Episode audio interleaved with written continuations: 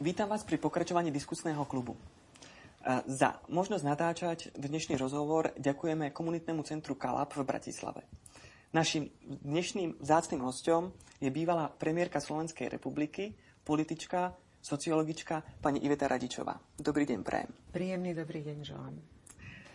Ja by som sa hneď na začiatku vrátil práve k tomu, čo som, po, čo som povedal, pretože v rámci prípravy na dnešný rozhovor som si k takým tým slovíčkam, ktoré by mali hostia charakterizovať, urobil aj poznámku politička.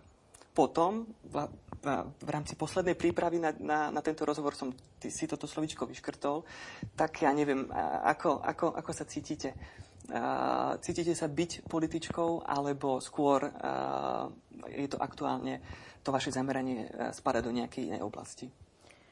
Cítim sa byť mamou, starou mamou, partnerkou, priateľkou a predovšetkým sociologičkou, profesorkou sociológie, kde sa celý život pokúšam posúvať poznanie o tom, ako funguje naša spoločnosť.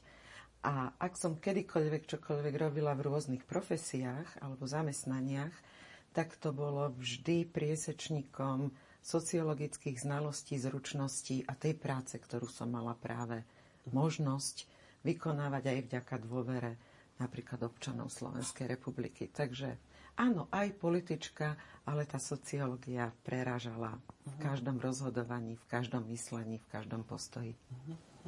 Uh, na úvod by som sa spýtal uh, otázku, ktorá sa týka uh, aktuálneho diania spoločenského alebo aj politického na Slovensku. Sledujete to? Máte záujem sledovať to, čo sa práve deje? Keď hovorím o práci sociologa, tak a sociologičky musím počiarknúť trikrát, že bez sledovania udalosti a diania aj v politickej sfére, teda v oblasti politickej sociológie, je veľmi ťažké interpretovať hlavné trendy, zmeny a sociálne problémy. Viete, my sa venujeme poznávaniu existencie sociálnych subjektov, entít, inštitúcií, vzťahov medzi nimi, procesov, ktoré medzi nimi prebiehajú samozrejme aj mocenským procesom, ktoré medzi nimi prebiehajú. A to bez sledovania aktuálneho diania je pomerne ťažko možné. Chcel by som sa spýtať, ako vy osobne vnímate váš odchod z aktívnej politiky? Mohla by som odpovedať proti otázkou, čo rozumiete pod aktívnou politikou. Pretože ak si to zúžite len na vrcholovú politiku, mhm. teda účasť vo výkonnom zákonodárnom súdnom systéme, tak potom áno, z, te, z tejto vrcholovej sféry som určite odišla. Mm. Ale politika znamená a účasť v politike oveľa, oveľa viac a je to oveľa širší pojem. E, každý z nás je aj homopolitikus, teda zaujíma isté postoje. Niektorí menej aktívne len v období volieb, niektorí ani len v období volieb Uh-huh. Ale niektorí na úrovni svojej komunity, života v obci, v rámci svojho zamestnávania, zamestnania, či v rámci susedských vzťahov. Politika je spravovanie vecí verejných a uplatňovanie pravidiel hry o tom, ako funguje spoločnosť uh-huh. alebo ako by mala fungovať. Politika vytvára atmosféru dôvery alebo nedôvery v spoločnosti. Uh-huh. A keď sa z tohto uhla pohľadu pozrieme na aktuálne dianie, tak si sa obávam, že ten hlavný problém, v ktorom sa koncentruje všetko ostatné, je práve e, veľký rozsah prevažujúcej nedôvery, ktorá panuje medzi ľuďmi. My sme si navzájom prestali dôverovať. Teda prestala fungovať sociálna súdržnosť v spoločnosti. A keď nefunguje sociálna súdržnosť, tak pociťujete len negatívne emócie alebo prevažujúco negatívne emócie. Pociťujete nespokojnosť a neviete byť šťastný. Uh-huh. A práve to nezačlenenie má prejavy potom v každodennosti takým tým mávnutím rukou. Nemá zmysel voliť, všetci sú rovnakí. Nemá zmysel byť aktívny, k ničomu to nepovedie, iba na to doplatím E, musím sa riadiť heslom, prežiť každý deň najlepšie, ako sa len dá a podobne. Čiže ústi to do atomizácie spoločnosti, veľkej individualizácie, veľkej orientácie samého na seba a tým pádom aj stratenosti vo svete. Mhm. Áno, takže tomu rozumiem ako popísanie problému, ktorý tu je a zamýšľam sa nad tým, keď a, som konfrontovaný s takýmito myšlienkami, či je vôbec možné a, tento negatívny trend v spoločnosti nejakým spôsobom zmeniť. A možno by som túto moju myšlienku špecifikoval a preniesol ju aj do otázky, či si myslíte, že je možné, aby tento negatívny trend bol nejakým spôsobom zvrátený, ale aby nositeľom tejto zmeny bola nejaká, netrúfam si povedať uh, celospoločenská, ale aspoň širšia, šir, uh, celo, uh, širšie, že by mala širší spoločenský záber, myšlienka, ktorá by bola postavená na niečom pozitívnom. Pretože mne osobne toto spoločnosti strašne chýba. Keď sa tu objaví nejaký, nejaká snaha, väčšinou mám pocit, že je založená na negatívnych myšlienkach. Byť za každú cenu proti niečomu. Neviem, a keď sa objavilo niečo, čo by mohlo byť pozitívne, tak potom sa našli nejaké, nejaké negatíva, ktoré prevážili. Myslíte si, že je toto v súčasnom stave slovenskej spoločnosti možné? Nerozprávame sa o tomto probléme len na Slovensku. On má e, prejavy širšie a sú dôsledkom e, veľkých zmien, ktorých sme svedkami a ktorých dôsledky možno nie veľmi domýšľame. Ja som to nedávno vyjadrila v takých troch e, vetách a zopakujem ich, že sme svedkami trendu celosvetového, uh-huh. e, internacionalizovaného nacionalizmu, globalizovaného antiglobalizmu a populárneho popul- populizmu.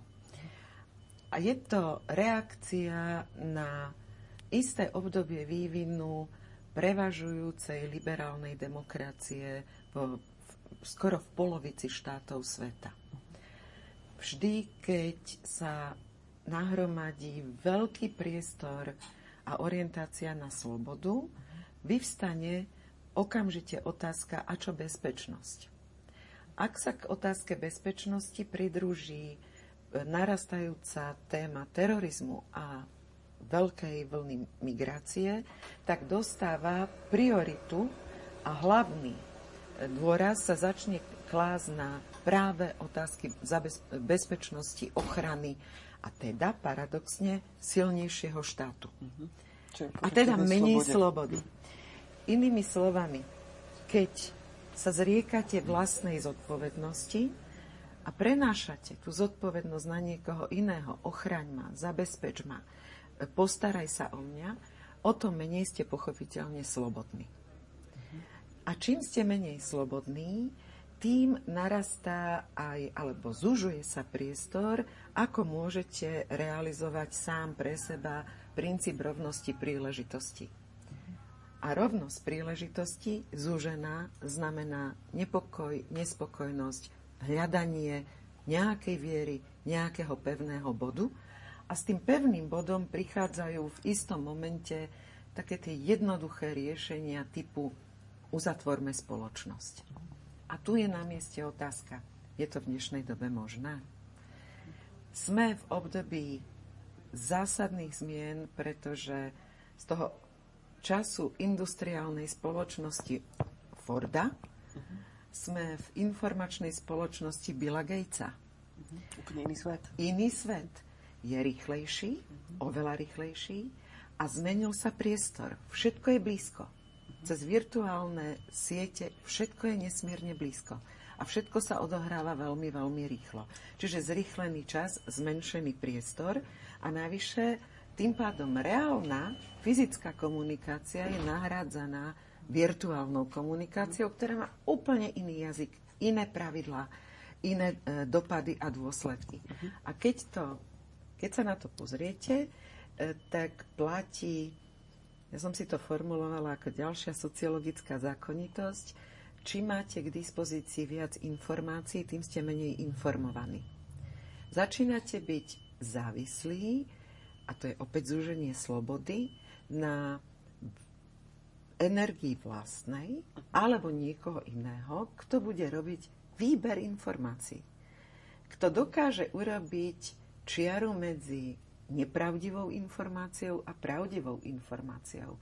Pretože opäť sme sa posunuli zo sveta gréckých faktov do sveta technológií a informácií a môže, informácia môže byť tak pravdivá ako nepravdivá. A sme zamore, zamorení nepravdivými informáciami. Keď sa pozriete, spoločnosti v rámci svojej ochrany a bezpečnosti sa začínajú brániť tejto záľahe nepravdivých informácií, ktoré sú manipulatívne, ktoré využíva propaganda, ktoré využívajú súkromné firmy, politické strany na získavanie svojej podpory, pretože je to pomerne rýchle a jednoduché. A zároveň to vytvára tlak na nové prostriedky, nové pracovné sily, nové financie na to, aby sa ten verejný priestor čistil od týchto hovcov a, a nezmyslov. A v tom okamihu znovu sa vracia téma slobody. Minimálne v podobe témy slobody slova. A otvára sa dialog a diskusia, je čo je prípustné, čo nie je prípustné, či to nie je zásah do tejto uh, slobody. Ak dovolíte, krátka odpoveď, ktorá je na dialog a diskusiu, pretože princíp riešenia je v dialogu, v ničom inom. V ničom inom. A, a ten e, príspevok znie, pokiaľ chceme byť nie len homo sapiens, ale žiť ľudsky dôstojne. Znamená, že sa všetkým nám ujde z celého balíka ľudských práv rovnakým dielom. A to všetkých štyroch generácií ľudských práv. Teda tie základné, prirodzené práva na život. Na osobný, no, privátny život, na svoje súkromie.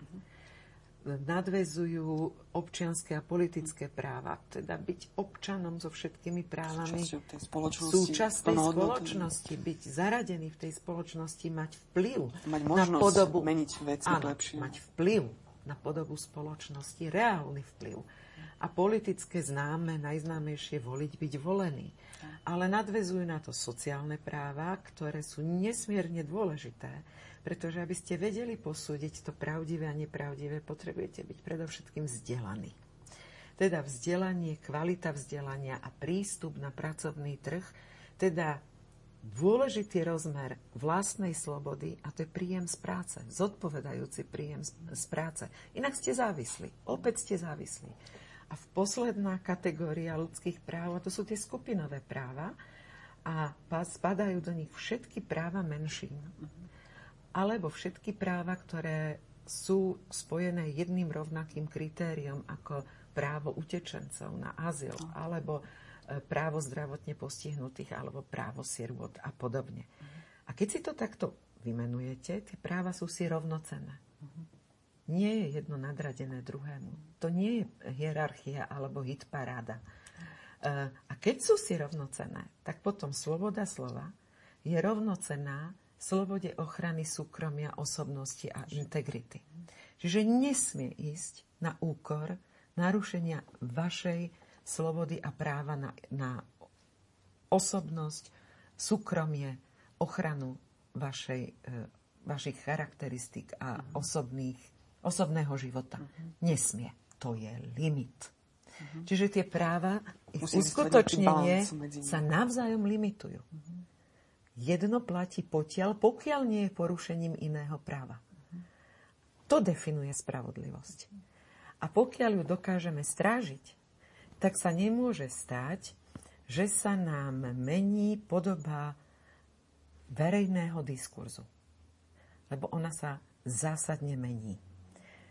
Kým do konca minulého storočia a na prelome milénia tou témou boli najmä sociálno-ekonomické otázky, ktoré diferencovali. Ako zabezpečiť spravodlivosť a sociálnu spravodlivosť. A stáli proti sebe veľmi vyhranené hodnotové systémy, ktoré sme v skratke označovali ako ľavicové alebo pravicové. Teda ľavicové s dôrazom na prerozdeľovanie a vyrovnávanie štartovacích čiar v skratke a pravicové, ktoré dávali dôraz na podporu úspechu, na, po, na motiváciu k lepšiemu výkonu, na vytváranie podmienok k lepšiemu výkonu. Takže dve totálne rozdielne prístupy, ale ktoré súťažili o to, aby sa mohli v spoločnosti realizovať a nie náhodou prichádzalo vždy k striedaniu na štandardných politických scénach ľavicových a pravicových zoskupení. No dnes ten spor je úplne o inom. Dnes ten spor je o identite. O identite. A to identite rasovej, etnickej, náboženskej, kultúrnej. A pri týchto otázkach je nesmierne ťažké nájsť kompromis. Ak vôbec. Keď sa pozriete na tie sociálno-ekonomické otázky, v daniach napokon nájdeme kompromis. Takáto debata, diskusia o verejnosti už teraz až tak nerezonuje, ale objavujú sa iné témy, ktoré vyhrocujú. Práve zdôrazňujem, sú to témy identity. A e, je to nový spor, ktorý je vedený ad hominem, teda ide po vašej osobe. Nie, nie je to spor o tom, čo tvrdíte. Je to spor o tom, kto to tvrdí. A ten spor znamená, že vás okamžite označkujem. Rasistický, etnický, um, alebo na, si vymyslím, vykonštruujem nejakú chybu vašej osobnosti. Vymyslím ju. A pustím ju cez virtuálny svet uh, do verejného priestoru. Voči tomu sa skoro nedá brániť. To je likvidačné. A to tento typ sporu, likvidačný, alebo ak chcete na život a na smrť, vyhranenosť, odmietanie, vyhodenie z verejného priestoru poznamenáva nielen politiku, ale následne polarizuje celú spoločnosť. My sa potrebujeme posunúť, a ono sa to stane aj v pude seba zachovy, lebo keď sa navzájom budeme takto kantriť, tak sa vykantríme do dôsledkov. Všetci navzájom. Hej? Už nikto s nikým, nikdy. To je ten pokles dôvery, o ktorom som hovorila. A, ktorý nevedie k spokojnosti a šťastiu. My sa budeme musieť vrátiť k tomu, čo naozaj je problémom a čo sú hodnoty a k tomu, čo možno veľmi noblesne nazývame vízia našej spoločnosti, nášho Slovenska, aký chceme byť, kam chceme patriť, ku komu sa chceme pridať, kam sa chceme začleniť so Slovenskom, aký svet chceme pre naše deti zanechať. To, to, mi, to ma privádza k myšlienke, že ja sám seba nejakým spôsobom cítim, cítim sa byť súčasťou možno, neviem, či celej generácie, ale určite takýchto ľudí je viac, ktorí ako keby väčšine čakali. Ja si totiž to tak matne pamätám ešte aj 89. rok ako dieťa, je to jedna z mojich prvých myšlienok. Pamätám si tú emóciu, ktorá v tej spoločnosti bola. Pamätám si mečiarizmus. Pamätám si aj to, čo ho zvrátilo a to, čo prišlo a tú nádej, ktorú to prinieslo spolu so vstupom do Európskej únie. Preto to vo mne ešte, ešte zostalo. Ale bohužiaľ si pamätám aj potom tie dlhé, dlhé roky, ktoré vlastne ešte aj teraz zažívame, kedy ja z môjho pohľadu vždycky iba čakám na to, že konečne už príde niečo, alebo niekto, neviem, či to môžem len takto zúžiť, na niekoho to asi nie, ale že, že, že sa to konečne zmení. A teraz, keď e, si uvedomujem v celej šírke tento problém, spor celospoločenský, ktorý vidím, že sa hrotí, nikdy v živote by som si nepomyslel, že práve týmto smerom sa bude uberať spoločnosť v tomto období moja predstava bola taká, že, ale tá možná, možná, možno bola do veľkej míry navodená takými neopodstatnenými očakávaniami, ale uh, myslel som si, že bude dobre, aby som to povedal jednoducho. Ale uh-huh. teraz mám trošku pocit, že aby bolo dobre, budeme preto musieť niečo urobiť. Každý z nás, ale neviem ako.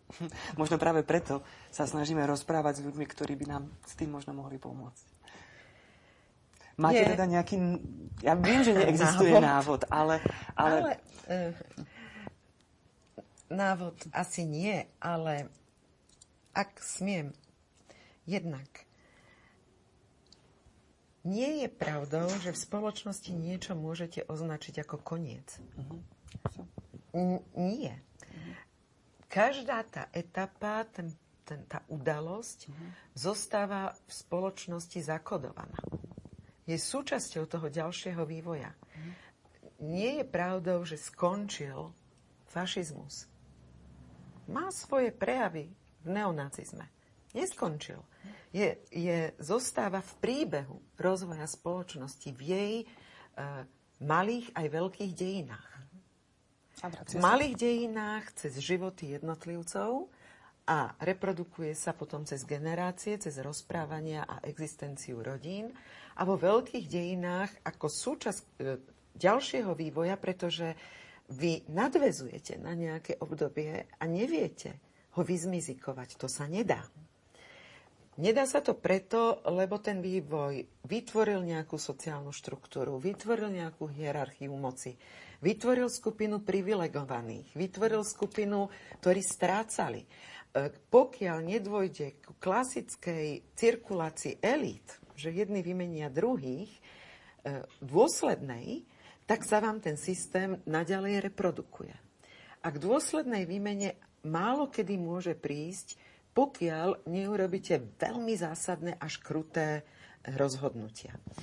Takže my máme v pamäťovej stope tu a teraz.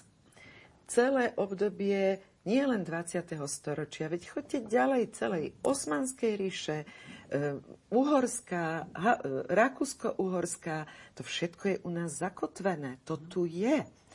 Vrátanie, opakujem, obdobia fašizmu, následného obdobia komunizmu a potom snahy transformovať spoločnosť s touto pamäťovou stopou, s týmito malými a veľkými dejinami.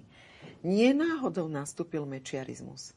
Mečiarizmus nastúpil z dôvodu silnej podpory autoritatívneho vodcovského princípu v spoločnosti, ktorý fungoval dlhé obdobie.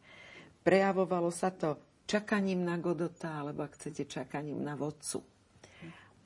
Nech to za nás vyrieši. Teda ten silný paternalizmus, e, štátna e, moc, silný štát, ktorý má za mňa riešiť problémy, lebo delba moci, tak nech to riešia, delegujem tú moc, e, má stále svoju podporu a stále sa reprodukuje v spoločnosti. Popri tom je vždy prúd liberalizácie, oslobodzovania sa od takýchto pút. Teda tá sloboda, od ktorej toľko hovoríme.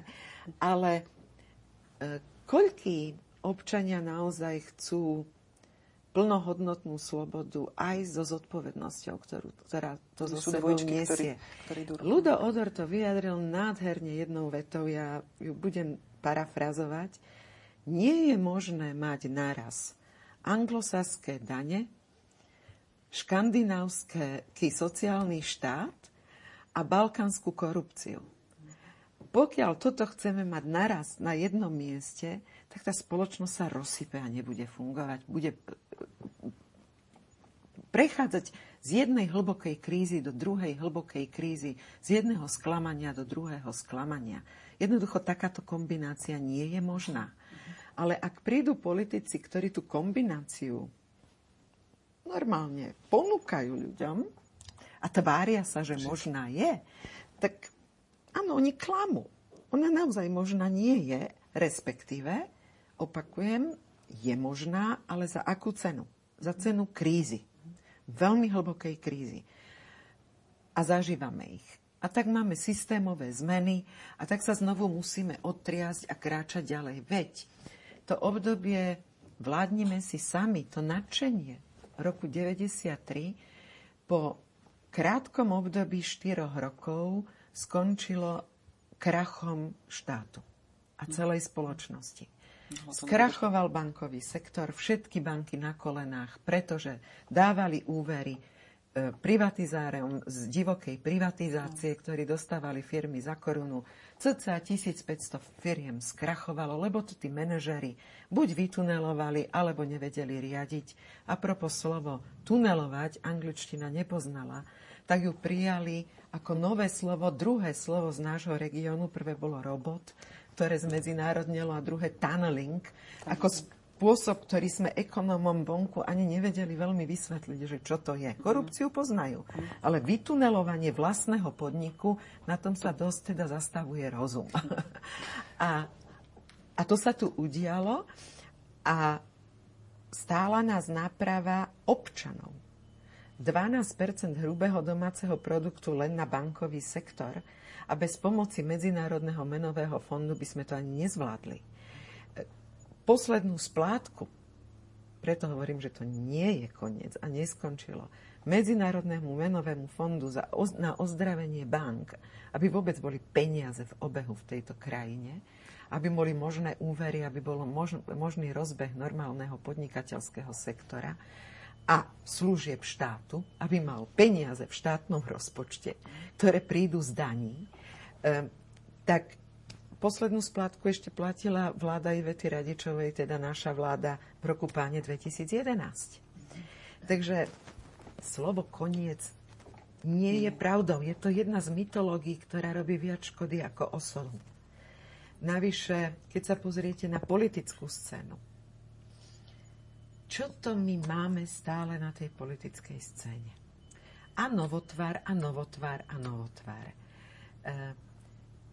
Shakespeareovská tragikomédia, v ktorej ponúka, a čo mladé zutekalo a čo staré nevládalo, sa doplňa akousi ilúziou nových tvári a novotvárov, ktoré budú iné, ako boli tie predchádzajúce politické subjekty sociálna rola a pozícia definuje veľmi jasne.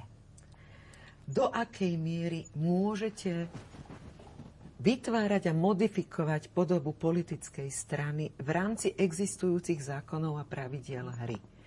Do veľkej miery je definovaná systémom.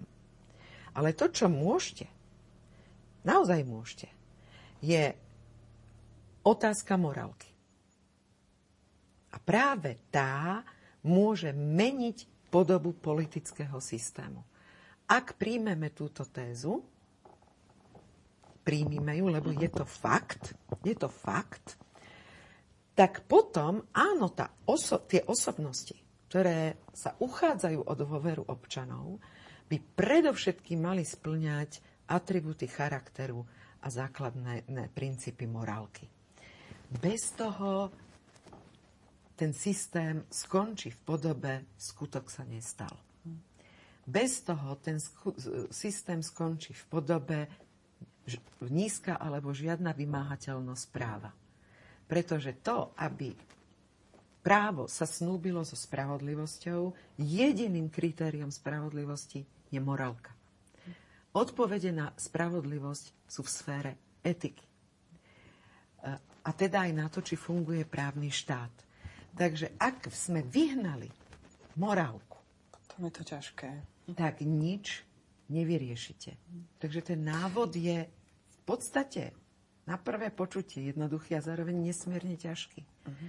Vrátiť morálku do každého výkonu každej profesie. Takže ja tomu rozumiem tak, opravte ma, ak sa milím, ale myslím si, že je to o ľuďoch.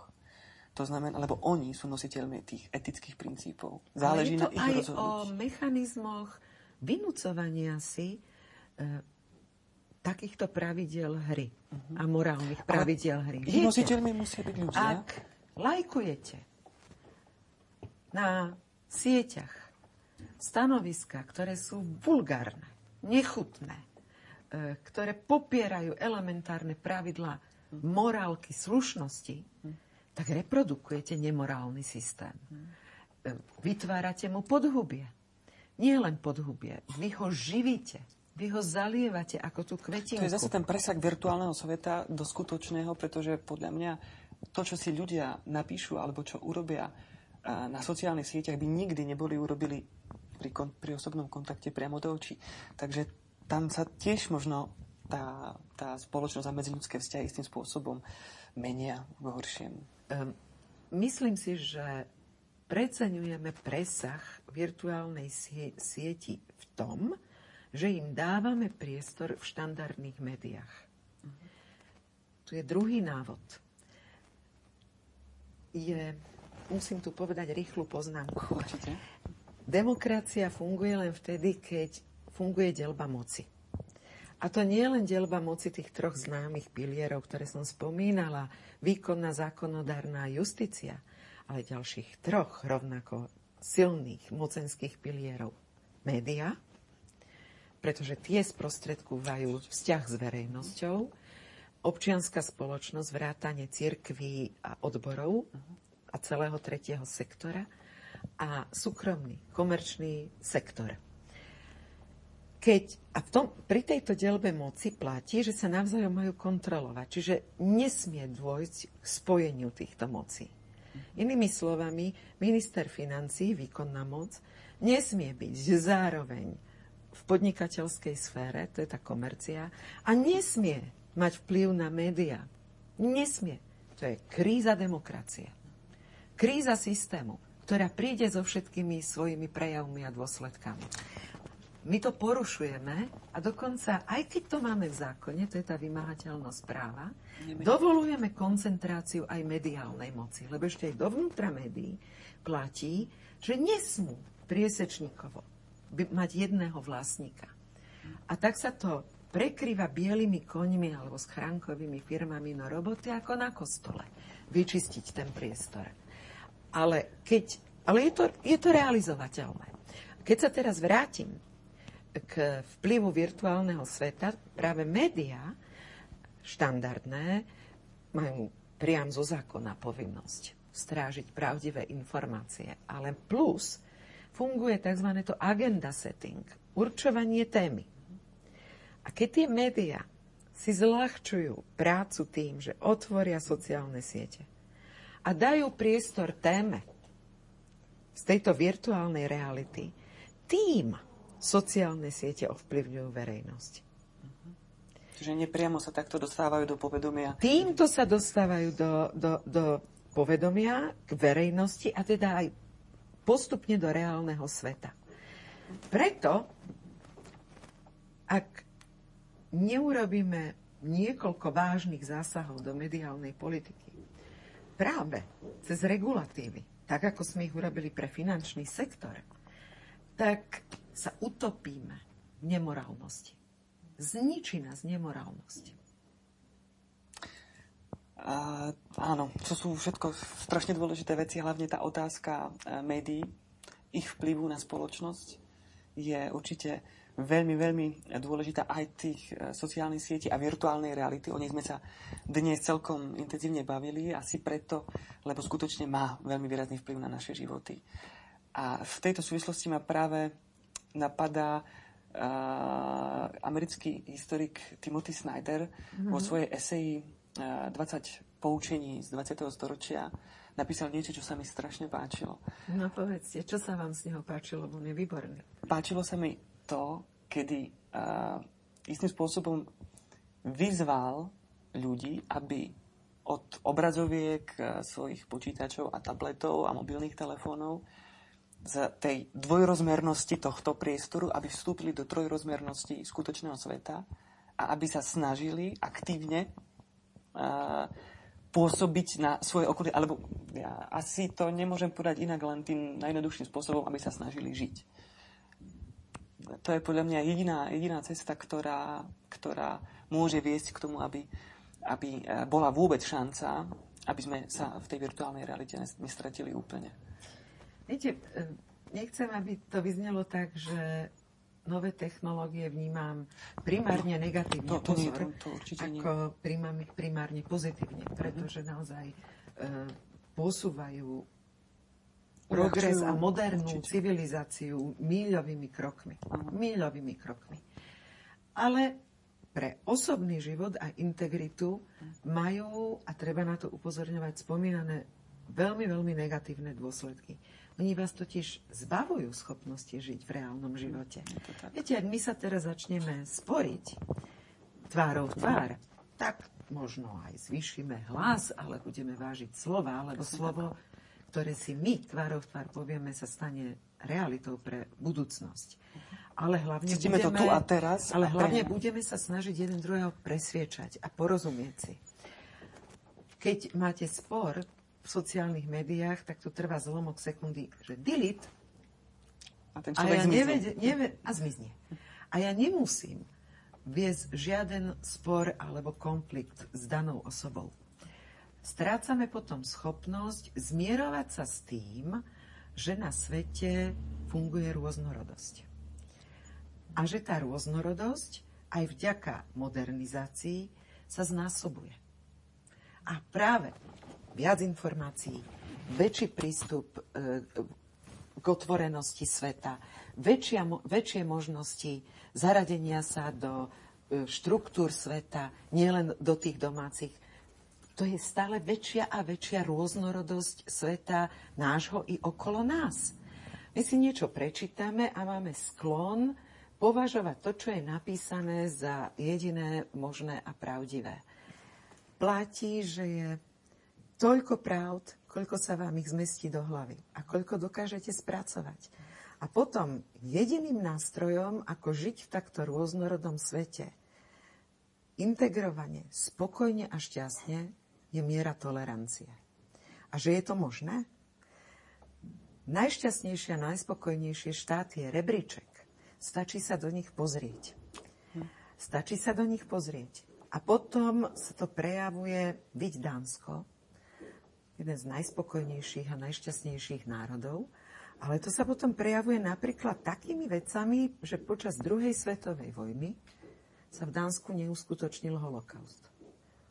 Pretože král si pripol žltú hviezdu a povedal, že prvého mňa musíte poslať do plynovej komory.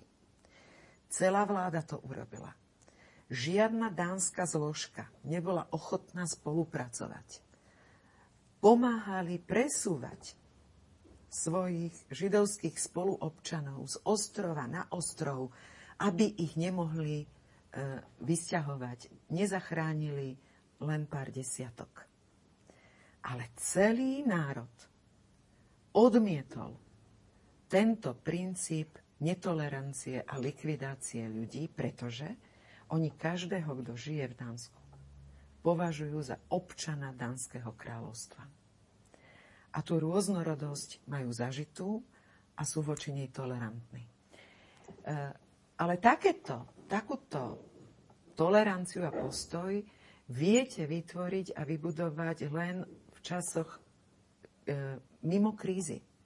Počas krízy, alebo keď už je zle, to nevytvoríte, pretože tam ide o prežitie. Takže roky, rokúce budovania vzťahu k e, rôznorodosti a tolerancie, kde to vnímate ako mo- motiváciu, kde si radi prečítate knihy, produkcie z iných krajín, kde si radi pozriete filmy z iných krajín, kde si radi vypočujete hudbu, Vidíte, my sme veľmi tolerantní k inej hudbe, ale už nie sme tolerantní možno, k iným súčastiam kultúry a hodnot. Možno Prečo? aj k samotným autorom tej hudby. Ale no, to ešte, vieme byť teda krutí. A ešte by som sa raz vrátila, keď som premýšľal, či, to, um, či sa k tejto téme vrácať, ale celkom ma to zaujíma uh, v nadväznosti na toleranciu, o ktorej sme sa bavili a o tom, že kedy ide o prežitie, pretože vtedy tie spoločenské zákonitosti sú trošku asi iné. Spoločnosť funguje inak, keď musia ľudia niečo urobiť, keď už sú menej slobodní, dajme tomu. Zase uh, Timothy Snyder vidí paralelu s tým, čo sa deje v súčasnom svete, s tým, čo sa dialo v Európe v 30. rokoch. Čo bol vlastne nástup fašizmu a stalinizmu v v Rusku. Myslíte si, že aj v nadväznosti na to, o čom sme sa bavili, že spoločnosť tiež má niečo prežité, má vo svojej DNA už niečo nové, nejaké nové skúsenosti. Myslíte si, že by uh, tá paralela naozaj mohla byť aktuálna, že by to dianie, ktoré uh, môžeme sledovať, že by mohlo viesť aj k ešte väčšiemu zhoršeniu tých medziľudských vzťahov? Odpoveď na otázku poviem z pohľadu Európy, uh-huh. lebo trochu iná je z pohľadu sveta. Ale skúsim obe aj stručne, čo bude v mojom prípade skoro nemožné, ale pokúsim sa. E, keď sa pozrieme na vývoj Európy, tak opakujeme cyklicky sinusoidy, len majú navonok iné prejavy. To, čo je totiž podstatné pre Európu, je, že je stále definovaná ako teritorium s hranicami budovanými na princípe národných štátov. A tá, tento proces ešte nie je ukončený. On beží a prebieha stále dodnes. Kým sme takto definovaní, tak teritoriálne územie, záujmy národných štátov budú tak zdrojom možných konfliktov, ako aj zdrojom možnej spolupráce. Myšlienka Európskej únie bola práve myšlienkou, ako zabrániť tomu, aby sme nezopakovali riešenie krízy z 30. rokov minulého storočia. Aby sme neriešili krízu vojnovým konfliktom v národne definovaných teritoriálne odčlenených štátnych útvaroch. Teda, aby sme našli spoločné politiky v zmysle mier, demokracia a sociálne práva. To je, sú tri piliere Európskej únie.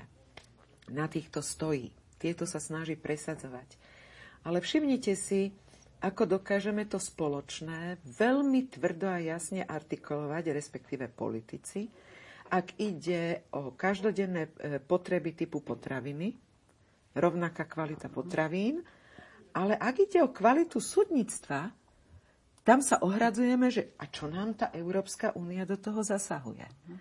Ako keby rovnaká kvalita súdnictva, teda spravodlivosti v spoločnosti, nemala tú istú dôležitosť ako rovnaká Coca-Cola pri všetkej úcte má a možno oveľa dôležitejšiu.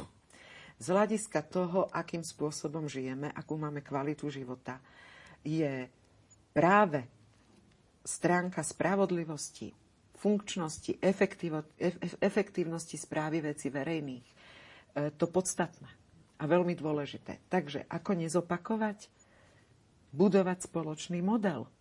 To, čo nás spája, dokázať sa dohodnúť na spoločných krokoch pri zabezpečovaní občianských politických práv, pri zabezpečovaní sociálnych práv, pri hľadaní identity.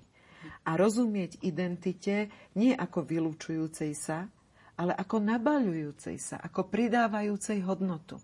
Rozumieme pridanej hodnote pri práci a nejakom tovare, prečo nerozumieme pridanej hodnote s ďalšou identitou? je to rovnaký princíp, obohacujúci princíp. Takže nezopakujeme to. Ak nepodláhneme ilúzii, že si naozaj môžeme a vieme vládnuť sami tak, že nepotrebujeme strážnych anielov ochrany ľudských práv a demokracie. Takže si pestujme strážnych anielov, a to, čo nás spája viac, ako to, čo nás rozdeluje. Rozumiem tomu, k čomu by to, k čomu by to malo smerovať a čo asi by e, mohlo pomôcť, aby sa tie zlé veci nestali. Myslím si, že je to možné. Čomu nerozumiem je práve e, taká široká podpora extrémistov na Slovensku. Ako je možné, že u ľudí, ktorí sú podľa mňa možno iba sklamaní, neviem, motivácia môže byť rôzna. Ale ako môžu podporovať v takej širokej miere ľudí, o ktorých vedia alebo musia vedieť, že to, ako sa chovajú a to, čo by mohli robiť, ak by tú možnosť mali, bude úplne mimo rámca toho, čo je, čo je priateľné a bolo by to podľa môjho názoru čisté zlo. Môžeme sa rozprávať o tom, čo spôsobilo jednu z najväčších a najhlbších kríz, hĺbšiu ako krízu v 30. rokoch v období 2008 až 2011-12. Ale jedna, jeden z dôvodov a dôsledkov zároveň je zlyhanie politiky v riešení sociálnych nerovností. A naozaj politika zlyhala. A to tak v riešení globálnych nerovností sveta, uh-huh keď sa pozriete na dôvody migrácie, tak je to, sú to globálne nerovnosti. Mhm. Ako jedno jednoznačne. Mhm. A tam sme opäť morálne zlyhali, pretože namiesto podpory týchto regiónov sme ich využívali ako lacnú pracovnú som sa použiť to slovo, ale asi je na mieste. Sme zneužívali tieto regióny, čiže sme si spôsobili migračnú vlnu. Sme podne, podpísaní. Namiesto kolónií sme začali zneužívať lacnú pracovnú silu v týchto, týchto oblastiach. Čiže globálne nerovnosti, e, ktoré vyústili, ja tomu hovorím, ekonomického extrémizmu. Veľmi malá, stále bohatšia skupina ľudí voči prevládajúcim 90%, ktorí sa nevedia dostať zo svojej pozície prežívania e, v každodennosti. A tá, takýto ekonomický extrémizmus nutne vedie k politickému extrémizmu. Logicky a prirodzene. Teda zlyhanie politiky, vytvorenie globálnych sociálnych nerovností, vytvorenie sociálnych nerovností v rámci krajiny. My sme si e, politickými rozhodnutiami obdobie mečiarizmu a následne zlikvidovali v podstate e, strednú vrstvu, ktorá je pilierom, základom stability spoločnosti, lebo je väčšinová. A my nemáme už väčšinovú, stabilnú strednú vrstvu, relatívne zabezpečenú, ale máme väčšinových, nespokojných občanov a vytlačené, vytlačené sociálne skupiny zo spoločnosti. Keď majú prevahu tí, ktorí strácajú danou politikou, nad tými, ktorí získavajú, nastupuje frustrácia, hnev a strach. A to sú emócie, ktoré sú živnou pôdou extrémizmu. Mhm. Takže toto je tá živná pôda práve toho, čo, čo Jednoznačne. Čo sa deje. Pokiaľ nebudeme riešiť a neponúkne politika odpovede na reálne problémy, tak extrémizmus bude mať zelenú. Veď aj súčasná vláda si vlastne dala ako jednu z priorít, alebo možno ako ospravedlnenie jej vzniku, jedno z odôvodnení, že by mala byť hrádzou proti extrémizmu. Ale hrádzou voči extrémizmu Ale... nie som slovami, ani špeciálnym zákonom proti extrémizmu, aj keď aj toto je nevyhnutné, pokiaľ ho dodržujeme. Veď my sme neodsúdili za extrémizmus v podstate ešte nikoho, pričom boli preuka- preukazateľné prejavy e, to je to, čo toho, čo porušuje zákon. My to máme v zákone. A nič. Takže to povzbudzuje k ďalšiemu konaniu. Ale to, čo je podstatnejšie, je, že odpovedou je e, nevnúcovať témy, ktoré, ktorými ľudia začnú žiť len preto, lebo im ich vnúcujeme buď ako výplod virtuálnych sietí, propagandy, manipulátorov alebo politikov, ale začať riešiť témy, ktorými tí ľudia reálne a skutočne žijú. A to je zlyhávajúci štát v oblasti poskytovania verejných a sociálnych služieb. Neočkriepiteľný fakt. Zlyhávajúci štát v oblasti súdnictva, teda navodzovania e, spravodlivosti. Neočkriepiteľný fakt. Zlyhávajúci štát e, v oblasti trhu práce, kedy máme pretrvávajúce regionálne rozdiely, prekernú prácu, nízkoplatenú prácu, nezodpovedá príjem vývoju makroekonomických ukazovateľov. Neočkriepiteľný fakt. Zlyhávanie v oblasti vzdelávania, kedy stále viac a viac a menej a, e, viac a viac mladých ľudí nedosahuje elementárne výsledky schopnosti a gramotnosti v porovnaní so svetom. My, my strácame schopnosť čítať veľké texty. My nerozumieme textu. E, my rozumieme už len tým skratkám z SMS-iek. Všetko sa skratuje. Áno, ale to má dôsledky. Určite. Nemôžeme potom e, byť inovatívni, nemôžeme byť kreatívni. My potom len musíme kupovať to drahé know-how, miesto toho, aby sme ho produkovali a predávali, lebo tým sa môžeme stať bohatšími. E, čiže vzdelanie ako, ne, ako hlboký a vážny pretrvávajúci problém Zdravotníctvo v porovnaní máme najhoršiu zdravotnú starostlivosť krajín OECD. Najhoršie výsledky. A pritom druhý najvyšší počet špecialistov lekárov. E, niekde je zásadná fatal error. Ale šialená chyba. Šialená chyba. A nie je to o tom, či budeme každé tri roky odlžovať nemocnice. To je technokratické riešenie. To riešenie je, v zdraví, e, je zlyhávajúca sa starostlivosť o zdravie občanov. A zásadný e, problém politická kultúra, ktorá, ktorá je zásadný problém. A miera nekultúrnosti, ktorá u nás panuje, spôsobuje, že stále viac a viac slušných ľudí nechce riskovať zaradenie sa do politickej elity. To je práve možno jeden z problémov, pretože potom sa necháva priestor možno pre ľudí, ktorí nemajú potenciál, možno ani schopnosti niečo s tým urobiť a možno ani vôľu. Ale získajú Nikto... potrebných 5% a viac, aby reprezentovali spoločnosť v Národnej rade Slovenskej republiky. Čo je vlastne konec koncov to, čo potrebujú, to, čo im stačí k tomu. E, mne z toho vyplýva taký nejaký záver, že e, ten rozdiel medzi virtuálnou realitou a skutočným životom sa ako si stále zväčšuje.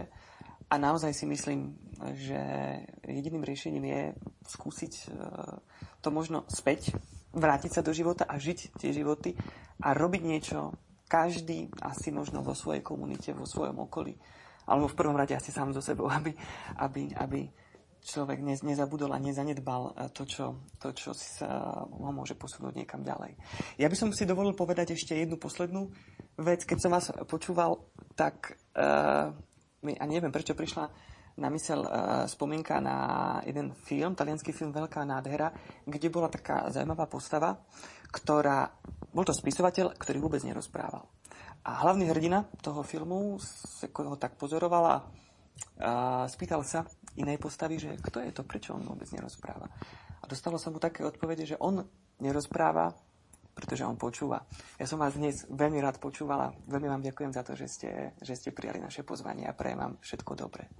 Ja si vážim pozvanie a vám želám veľa úspechov a tej vašej generácii, aby po sebe zanechala čo najhlbšiu pozitívnu stopu. Veľmi ďakujem. Ďakujem pekne.